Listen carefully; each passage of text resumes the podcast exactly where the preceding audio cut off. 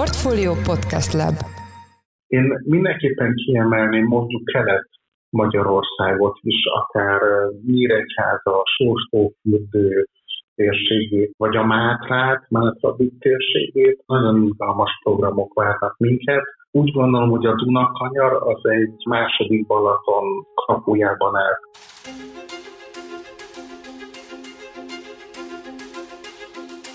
Sziasztok, ez a Portfólió szerdánként jelentkező heti podcastje, én Orosz Márton vagyok a műsor házigazdája. Hova menjünk nyaralni, hosszú hétvégézni 2023-ban Magyarországon? Mik azok a destinációk, amik most nagyon izgalmasak, és mik a titkos favoritok, amik két-három év múlva lehetnek nagyon menők? Milyen nyaralásban kellene gondolkoznunk a Balaton, Velencei, Tótiszató helyett mellett? Erről is kérdezzük Bódis Gábor egyetemi adjunktust, a Budapesti Metropolitan Egyetem Turizmus Intézetének oktatóját, aki itt van velünk a vonalban. Jó napot kívánok! Sok szeretettel köszöntöm a hallgatókat! Kezdjük is rögtön az elejétől, egy kicsit segítsen nekem, hogy hogy néz ki most a belföldi turizmus Magyarországon, mit látnak a szakemberek, mik most a legfontosabb trendek, számok, lehetőségek 2023 telén? 2023-as trendeket ugye a megelőző évek adataiból tudunk vizionálni, vagy előrejelezni, és azt látjuk, hogy a pandémia után, a pandémia lecsengésével egy időben egy nagyon erőteljes boom mutatkozott meg az utazási szokásainkban. Egyre többet utazunk, és ami az érdekes, hogy Magyarországon belföldön az össz vendégészakák száma az 57%-ra tehető, tehát a magyarok szeretnek Magyarországon belül is utazni, természetesen Magyarországon kívül is, de egyre népszerűbbek a hazai célpontok. A vendégészaka szám, ami Magyarországon realizálódott 2022-ben az 40 millió volt, ugye ennek az 57%-a az, ami hazai vendégészakákat jelent. Akkor mondhatjuk, hogy még tart az a trend, amit a, Covid okozott itt néhány évvel ezelőtt. Ugye emlékszünk arra, hogy, hogy hirtelen mindenki belföldi destinációkat kezdett el vadászni, és gyakorlatilag azt tapasztaltuk, hogy mindenki Magyarországon belül próbált nyaralni. Természetesen, és nagyon jó is a turizmus szektor teljes egészét nézve, hogy ez a trend nem hagyott talán, hanem erősödött, hiszen ha valamit lehetett tanulni ebből a válságból, és ez hozzáteszem a mostanit is, az az, hogy értékeljük és találjuk meg azokat a helybéli kisléptékű vonzerőket, attrakciókat és lehetőségeket, amelyek gyakorlatilag itt vannak a környezetünkben, és nem azt mondom, hogy csereszabatosak mondjuk egy horvát tengerparti nyaralással, de jól kiegészítheti azokat az élményeket, amelyekben egész évben töltekezni tudunk. És mit tapasztal, hogy maguk a szállásadók egyébként készen állnak arra, hogy fogadják továbbra is akkor a számok szerint tömegesen érkező magyar vendégeket egyébként? Tehát, hogy a szálláshelyek készen állnak, vendégfogadásra mondjuk működnek, és nyitva tartanak majd itt a következő hónapokban is? Úgy látjuk mi szakemberek, hogy természetesen igen, ennek van nyilvánvalóan egy műszaki vagy funkcionális megalapozása is.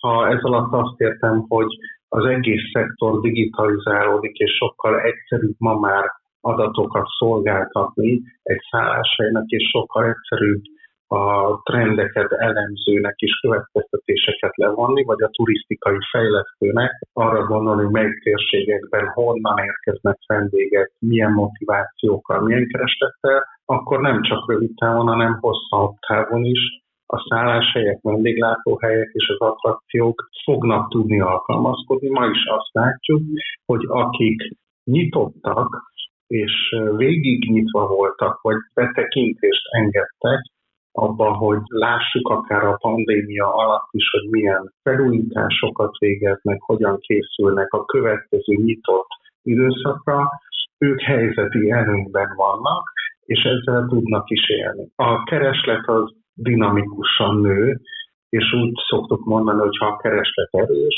akkor a szolgáltatások, a kínálat is fölveszi a versenyt.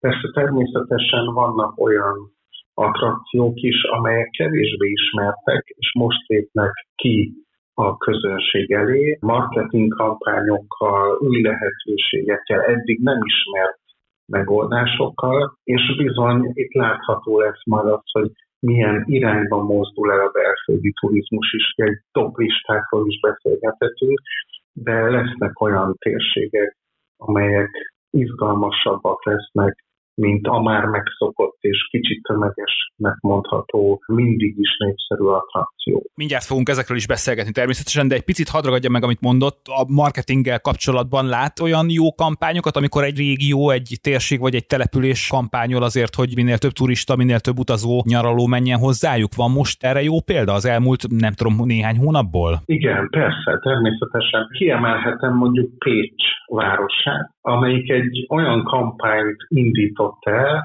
hónapokkal ezelőtt természetesen, ami arról szól, hogy Pécs nyitva van, a kultúra, hogy fogalmazott, a legkúlabb fővárosaként pozícionálja magát, el is érte azt a pozícióját, hogy kulturális turizmus 2022-es díját is bezsebelhette. Tehát vannak nagyon jó hazai példák arra vonatkozóan, hogy egy gazdag történelmi múltat, egy mediterrán bájt, egy multikulturális épített szellemi örökséget hogyan lehet izgalmasan bemutatni, és az ezekben rejlő lehetőségeket összekapcsolni. Segítsen nekem egy kicsit még, hogy mik azok a destinációk, amik most nagyon izgalmasnak tűnnek itt 2023-ban. Azt gondolom, hogy a hallgatóink közül is sokan vannak, akik már most elkezdték tervezgetni a nyaralásukat, keresik a lehetőségeket, megnézik azt, hogy hova menjenek, és próbálnak valamilyen új tájegységet megtalálni, ami most esetleg valamiért nagyon pörög, és hát most csak ezt zárójelbe teszem hozzá, talán nem a szokásos Balaton, Velencei tó, Tiszató hármast, vagy valamelyik fürdővárost keresik föl, hanem valami valamilyen újdonságra kíváncsiak.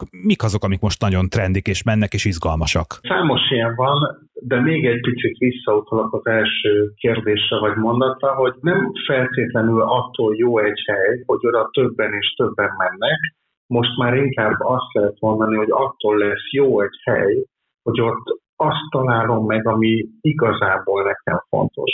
Tehát nem a tömegességét, nem a népszerűségét emelni mit ki, hanem inkább azt, hogy mi az a személyes érintettség vagy történet, amit egy-egy ilyen térségdestináció hozni tud magával. És visszatérve a mostani kérdésre, a Balaton, Tiszató, Velencei tó, ezek ugye azért ott maradnak mindig a top listán, mert beégtek az agyunkba, izgalmas programokat is hoznak, de vannak olyan destinációk, amelyek ha nem is kiváltani tudják ezeket, hanem egy más típusú, egy lassabb, egy elmélyültebb, egy felfedező, tehát inkább a klasszikus helyett egy felfedező vagy egy trendi látogatást tesznek lehetővé. Én mindenképpen kiemelném mondjuk kelet Magyarországot is, akár Nyíregyháza, Sóstófürdő, térségét, vagy a Mátrát, Mátrabik térségét. Nagyon izgalmas programok várnak minket. Úgy gondolom, hogy a Dunakanyar az egy második Balaton kapujában áll pillanatilag. A táj szépsége is, a táj izgalmassága is, illetve hogy a Dunamenti, Dunakanyarmenti városok egyre inkább összehangolják a kulturális eseménynaptáraikkal, egyre inkább egymást is ajánlják, így egy olyan élménylánc hálózat jöhet létre a Dunakanyarban, amelyik nem csak a belföldieket, nem csak a fővárosiakat, hanem a külföldieket, elsősorban nyilván a északi szomszédból érkezőket is vonza, vagy már akár most is nagy vonzerőt jelent. De ha még sorolnom kéne, én úgy gondolom, hogy az őrség, amit szeretünk, kicsit messze van, de hogyha össze tudjuk kapcsolni egy határon átnyúló ausztriai, burgálandi látogatással, akkor már egy komplexebb élménycsomagot ad. Illetve hát azért vannak olyan térségek, Eger, ami szintén népszerű, vagy Gyula, Szeged, ezek a destinációk, ott vannak azért a második sorban, és nagyon látványos, nagyon színes, modern programokkal lépnek elénk, és én nem szeretném kihagyni a Veszprém Balaton 2023 Európa Kulturális Főváros eseményeit sem, hiszen itt nem csak Veszprém és a Balaton felvidék mutatkozik be, hanem 25 ország, 29 városából láthatunk kulturális attitűdöket, bemutatókat, tehát egy nagyon izgalmas és színes programot kínál már nyáron is, elő- és utószezonban is a Veszprém Balaton 23 Európa kulturális fővárosa program sorozat. És egyébként az továbbra is úgy működik, hogy vannak térségek, amiket mondjuk egy szűk réteg felfedez magának, és mondjuk viszonylag úgy nem is tudom, hát kvázi titokban tartják, vagy nem nagy számban keresik föl azt a térséget a turisták, vagy az üdülni, nyaralni vágyók, és aztán szép lassan egyszer csak kinyílik, és azt veszük észre, hogy, hogy már komoly tömegek látogatnak oda. Ha jól emlékszem, akkor a Balaton felvidék mondjuk ennek egy tipikus példája, ami viszonylag egy ismeretlen táj volt sokak számára, és hát az elmúlt években meg nagyon komolyan kinyílt, és sorra nyílnak a jobbnál jobb éttermek és a menőbbnél menőbb szálláshelyek. Vannak ilyen titkos favoritok ön szerint most is Magyarországon? Igen, igen, sőt azt szoktuk mondani, hogy minden turisztikai helynek, ha helyet is terméknek lehet felfogni, akkor ugyanolyan életgörbéje van, mint bármelyik másik terméknek a piacon, és hogyha egy térséget jól menedzselünk, akkor nem fordulhat elő az, hogy túl tömegesedik, hiszen meg tudjuk szólítani olyan üzenetekkel a csak oda vágyókat, ahol találkozik a helyi érték és az a kérdés, hogy mit kapok én személyesen abban a térségben, és nem az dönti el, hogy mi népszerű, hogy hány parkolóhely áll rendelkezésre, hanem az, hogy, hogy milyen közös nevezője van a térségnek, és az odaérkezőknek. Azok a destinációk, amelyek túlzsúfoltak, tehát egy látogató menedzsment programmal csökkenthetik a stresszt, mert ki lehet dolgozni olyan alternatívákat, és pont most van egy tájtéka program egyébként a Balaton felvidéken, ami arról szól, hogy a helyiekkel, az oda nyaralni érkezőkkel, régóta beköltözöttekkel, az ottani vállalkozókkal és fejlesztőkkel együtt egy intelligens tájhasználati megoldást, modellt tudjunk kidolgozni a szakma. Tehát ilyen mindig lesz, ami népszerű, és olyan is lesz, ami túlterhelt, de ezen nekünk turisztikai szakembereknek kell dolgozni, hogy ezt visszabillentsük. Olyanokkal is találkozhatunk, hogy csak akkor tudunk bemenni egy helyre, ha előre regisztráltunk. Ez nem azért van, mert a kapacitás nem lenne elég, hanem azért, mert a, a helyiek és az ott élők szempontjait figyelembe véve nem szabad az egyes térségeket túlterhelni. De ahogy a kérdésben is elhangzott, igen, vannak ilyen titkos favoritok. Például ugye ez egy trend, manapság egy nagyon erős trend Magyarországon is megmutatkozó trend, hogy szeretnénk lelassulni egy kicsit, felelősséget vállalni a természetére, a helyi közösségekért, önmagunkba fordulni, megtalálni saját magunkat, tehát például az arándok turizmus, az arándok helyek látogatottsága egyfajta reneszánszát éli. És itt, itt azért mondjuk azt mondom, hogy a Pilisben csak észre nyílt meg három olyan zarándok útvonal hálózat, amelyet narrálva, tehát szerzetesek által segített szöveggel, és a tájban gyönyörködve végig tudunk járni, gyorsabban, lassabban, gyerekek, gyerek nélkül, egy nap alatt, fél nap alatt, akkor azt kell mondjam, hogy, hogy ezekben meg tudja az ember találni magát, és lehet, hogy egy sokkal mélyebb, vagy még azt is mondom, hogy hatékonyabb nyaralásban van része, mint hogyha mondjuk egy tóparton csak simán sikérzik. De mondhatnám azokat a térségeket is, amelyek attól izgalmasak, vagy attól kezdenek még izgalmasabbá válni, hogy átlépnek egy valamilyen határt, mondjuk lehet ez egy regionális határ is. Tehát az Ipoly mente pont ilyen, ahol egy kicsi Szlovákia, egy kicsi Magyarország, ugye most már ott megnyílt az Ipoly Damási híd, ahol kerékpárral is át lehet menni, és egy nagyon izgalmas ilyen vízi, kerékpáros, lovas, borturisztikai és gyalogturisztikai hálózatrendszer fogott kiépülni, ami sosem lesz tömeges, hiszen egy picit elzárt is, meg egy picit alulfejlett még, de azokat a helyzeteket nagyon jól összekapcsolja, mert az egyik oldalon erősebb, a másik oldalon gyengébb, és egy nagyon izgalmas térség tud belépni a Dunakanyar szomszédságában a hazai és ugye a szlovák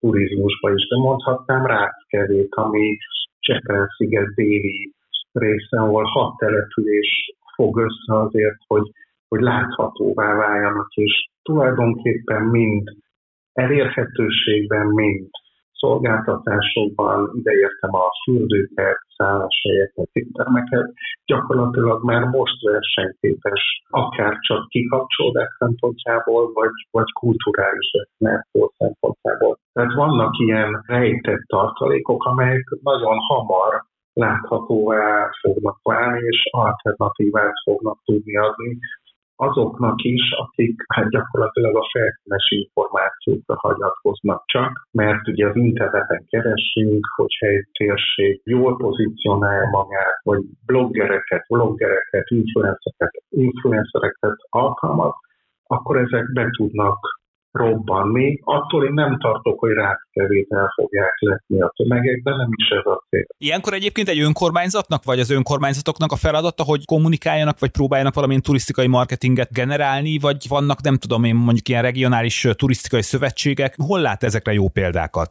Ennek a rendszere tulajdonképpen most épül ki, tehát ugye van a Nemzeti Turizmus Marketing Szervezet, a Magyar Turisztikai Ügynökség, amelyik létrehozta a turisztikai régiókat és a turisztikai régiókhoz kapcsolódó úgynevezett destináció menedzsment szervezeteket. Van, ahol már ez felállt, van, ahol még formálódik, és ez nagyon jól, ez a felülről szerveződő marketing munka össze tud kapcsolódni a helyben vagy alulról szerveződő lehetőségek és értékek tárházával. Tehát ebbe a munkába bekapcsolódik az önkormányzat is, éppen úgy, mint mondjuk egy civil szervezet, vagy egy idegenvezető szövetsége. A két réteg a Nemzeti Turizmus Management szervezetnek a feladatköre, az egyik réteg, a másik a helyi szerveződés és információnyújtás, hálózatosodásért felelős szint,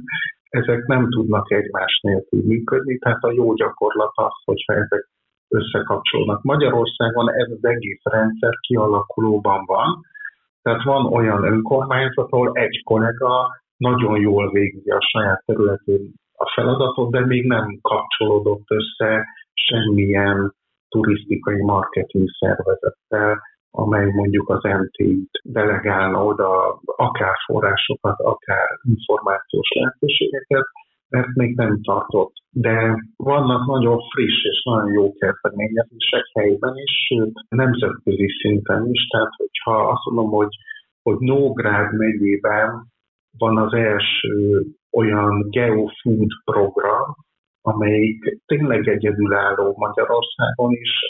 Ugye ott Naturpark, Geopark, ez az egész geo és fenntartható és felelősségteljes turizmusra épülő kezdeményezés növi ki magát, de említhetem Balatontól délre Dám pontot például, amelyik Tamási fürdő szomszédságában ugyanezt a feladatot hivatott ellátni, hogy ne csak kivegyen a látogató az a helyi értékekből valamit, hanem mélyebben értékelje azt, és adott esetben tegyen is hozzá.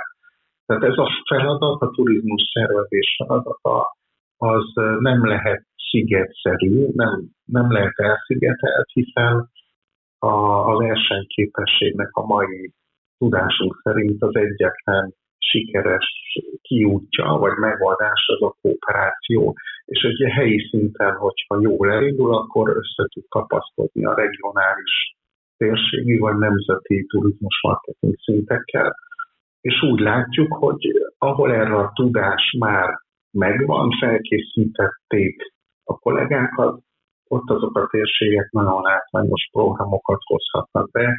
Esztergom például igen. És szükségszerű egyébként az, hogy határon átnyúljanak ezek a kezdeményezések? Ugye ön is említette, hogy a Garam mentén vannak itt komoly lehetőségek, és érdemes mondjuk egy bringatúrát úgy megcsinálni, hogy Szlovákiába is átmenjünk, de vannak arra is példák egyébként, hogy határon átnyúlnak ezek a kezdeményezések, és valahogy együtt próbál egy régió, nem tudom, próbálja marketingelni magát? Igen, van, van ilyen kezdeményezés, meg jó példa is mert nem a turistából indulunk ki feltétlenül, hanem a fogyasztóból, és a fogyasztó szeret összehasonlítani, mert abból fejlődik, abból táplálkozik, abban találja meg önmagát, hogy értékel és összehasonlít, és azt nagyon jól meg lehet tenni egy, egy ilyen szomszéd határon átívelő esetben, hogyha egy, egy országhatár, vagy egy folyó, vagy egy barlang, vagy egy hegy, valamilyen természeti vagy administratív határ lép föl a látogatás során, akkor az emberben az első kérdés mindig az, hogy oké, okay, de mi van a túloldalon. És ezek nagyon jól működnek, ha megnézzük a Sopron Fertőtó térségét Burgállanddal együtt. Az egy kimondottan jó példa. Ugye tudjuk, hogy Sopron és térségének a turizmusa már a Covid óta is növekedő tendenciát mutat, tehát azt is tudjuk, hogy miért mert szeretünk kitekinteni, kicsit kimegyünk, biciklizünk, vásárolunk, jól érezzük magunkat Ausztriában, aztán hazajövünk. Vagy fordítva is igaz ez a reláció, hogyha az ember eljön Magyarországra osztrákként, akkor moson Magyaróváron a fogorvos tized annyiért fogja a helyre a fogsorát, de emellett még egyéb turisztikai szolgáltatásokat is igénybe vesz. Tehát ezek mindig izgalmas területek, már csak azért, mert az ember szeret kicsit kimozdulni. Itt is voltam, ott is voltam, összehasonlítottam a kettőt, itt a kávé jobb, ott a piros paprika finomabb, szóval ezeket szeretjük. Hogyha egy picit visszatérünk a fogyasztói megközelítéshez, akkor mit gondol, hogy mennyire keresik az idei a magyarok, a, mondjuk a magyar családok a, jó árértékarányú nyaralásokat, vagy üdüléseket, vagy utazásokat, vagy hát akár hosszú hétvégéket is? Mennyire számít az ár, és találnak-e mondjuk olyan újdonságot, ami a kimondottan árértékarány szempontjából jónak számít? Azt tudjuk, hogy mindenki, tehát nem csak a családosoknál fontos az ár, tehát árérzékenyek vagyunk. Az árérzékenység nem feltétlenül abban nyilvánul meg, hogy összességében kevesebbet fogunk költeni, hanem lesznek az utazásaink vagy a nyaralásaink során olyan elemek, amelyekre kevesebbet költünk majd. Nem feltétlenül a nyaralásunk hosszán látszik majd ez meg, bár ilyen trendek is megfigyelhetőek, mert minden válságban vagy válság után azért az emberek utazási hajlandósága, ha nem is egy évben x számot csökken, de jellemzően picit rövidebb időre utaznak. Ez Magyarországon is így van, illetve nézzük azt, hogy mik azok a szolgáltatások, amelyeket olcsóban is el tudunk érni, és vannak olyan destinációk, amelyek nem a luxust és nem a programok széles tárházát kínálják nekünk, hanem specializálódnak, és akkor ezeket nyilvánvalóan olcsóban lehet majd igénybe venni és elérni. Ezekre van már lehetőség. Például számos olyan felület is van, ahol úgy tudunk keresni, hogy szűrünk. Én most nem akarok konkrétan szállás összehasonlító portálokat megnevezni, de vannak olyan kitételek is, ahol nem csak árakra tudunk szűrni, hanem a tartózkodás hosszúságára, vagy az, hogy milyen típusú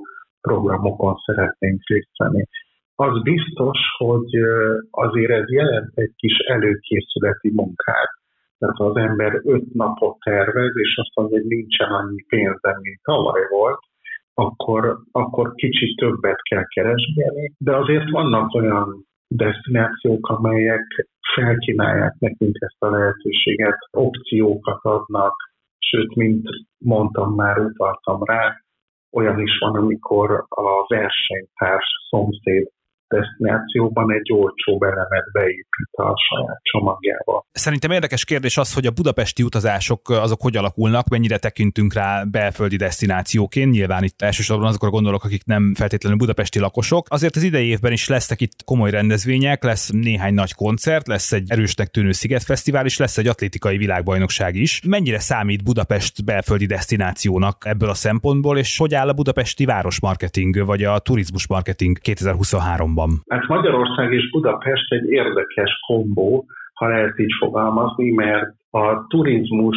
magyarországi belföldi küldőpiacának jelentős forrása Budapest, tehát uh, nyilvánvalóan a Budapest és környékiek kevésbé utaznak Budapestre, de itt csak a kereskedelmi szálláshelyeken eltöltött vendégészakákat tudjuk megbízhatóan mérni, tehát azért az egy erős állítás volna, hogy aki budapesti, ő nem veszi igénybe a budapesti turisztikai szolgáltatásokat, mert igen, igénybe veszi, tehát hogyha sorrendet kellene fölállítani a legvonzóbb belföldi destinációk között, akkor ugye valahol Balatonfüred, Eger, Hajni, Szoboszló, Siófok, Visegrád, ezek lennének Budapest előtt, ha csak a belföldi keresletet nézem, de Budapest is erős helyet foglal el. A budapesti turizmus marketing sem képzelhető el Magyarország vagy országos turizmus marketing nélkül. Budapest persze, ha külföldről nézzük, akkor egy nagyon erős pozícióban van, mert látszik a térképen, nemzetközi repülőtere van, mindenféle politikai, gazdasági központ, tehát Budapest, ha tetszik, akkor ugye az emberek mentális térképén mindenképpen rajta van. Magyarországi belföldi keresleti oldalt nézve Budapest is tud nagyon jó destinációként megmutatkozni. Ugye itt nem biztos, hogy kereskedelmi szálláshelyen szállunk meg, de ott van például a Liget, amelyik egy nagy megújuláson ment át, ugye a zeneházban vagy gyakorlatilag alig lehet bejutni, és hogyha említettük a budapesti atlétikai VB-t augusztusban, akkor az egy nagyon nagy jelentőségű, országos jelentőségű esemény is lesz.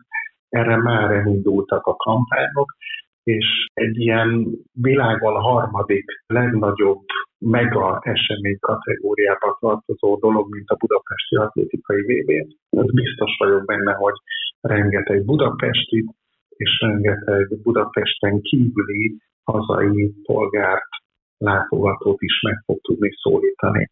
Tehát Budapestnek van helye a, a magyar turisztikai térképen természetes, nyilván az összes látnivalókat, hogyha súlyozni szeretném, akkor a legrangosabbak vagy a legnevesebbek azért Budapesten találhatóak.